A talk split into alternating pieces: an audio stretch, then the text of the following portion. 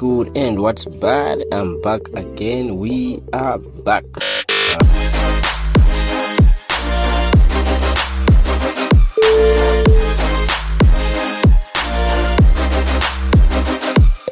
Have been on Facebook, then you'll see that okay, at least we are still alive. Yeah, and I hope that each and every one of you is okay, is fine. We are masking up, because at the end of the day we still have to fight that virus.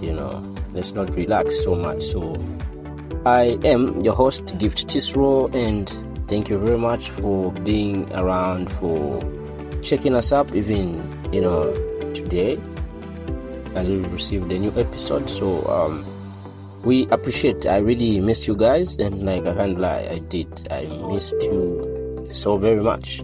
So just wanted to pass through and just let you guys know that we're having a 4D holiday, and hope you guys just prepare, make sure you go to church, and just pray about everything. Pray for me, pray for everybody, pray for the country and the world.